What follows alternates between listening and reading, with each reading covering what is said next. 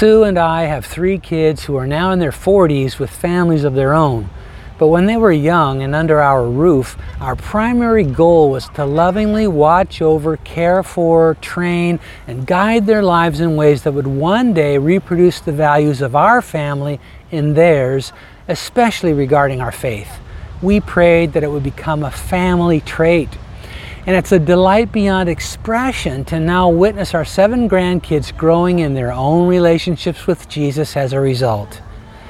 John 17, 11 through 12 marks the point in his high priestly prayer when Jesus began to make several specific appeals for his disciples, and these verses contain the first two.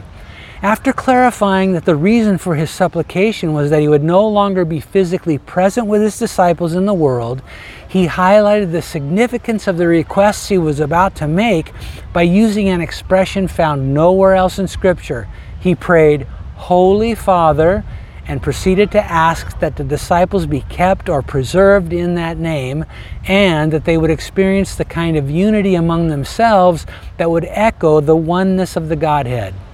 The Bible employs several names for God, but none more frequently than Father.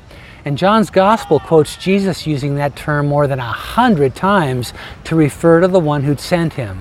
So, even though no single word in any language can begin to adequately communicate the magnificence of who he is, it's clear he at least wants us to understand him in the light of what that word conveys and the kind of relationship it's meant to describe. Our God is a Father. So when Jesus asked that his followers be kept in that name, he was requesting that they be held close, protected, and nurtured within that aspect of who God is. He'd carefully introduced them to the fatherhood of God and said that except for the son of perdition, Judas, he'd preserved all of them within the embrace of its truth. Now, as he was preparing to return to the Father, he was leaving that task to him. In addition, he prayed that this relationship and understanding would produce among the disciples the kind of unity that characterizes God's family, especially the oneness within the Trinity. I think you'd agree that unity is not a characteristic of the human family in its sin scarred state, but it certainly is of God's. He models it himself and enables his kids to do the same in the power of his Spirit. It's a family trait. Ephesians 4 1 to 3 encourages us walk worthy of the calling with which you were called, endeavoring to keep the unity of the Spirit in the bond of peace. This is one of the things that set believers apart from the world and identify us as God's children.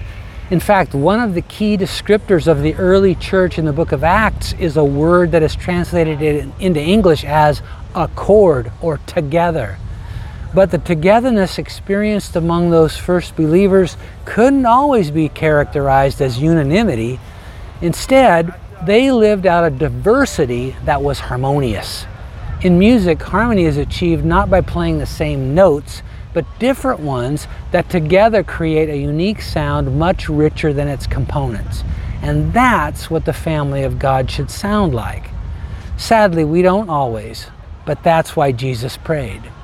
So, as we live out our faith in this world together as His kids, let's daily shed the selfishness, insecurity, and spiritual immaturity that produces discord and instead yield to our Father as He harmonizes us by His Spirit into the accord that demonstrates what our Savior prayed for.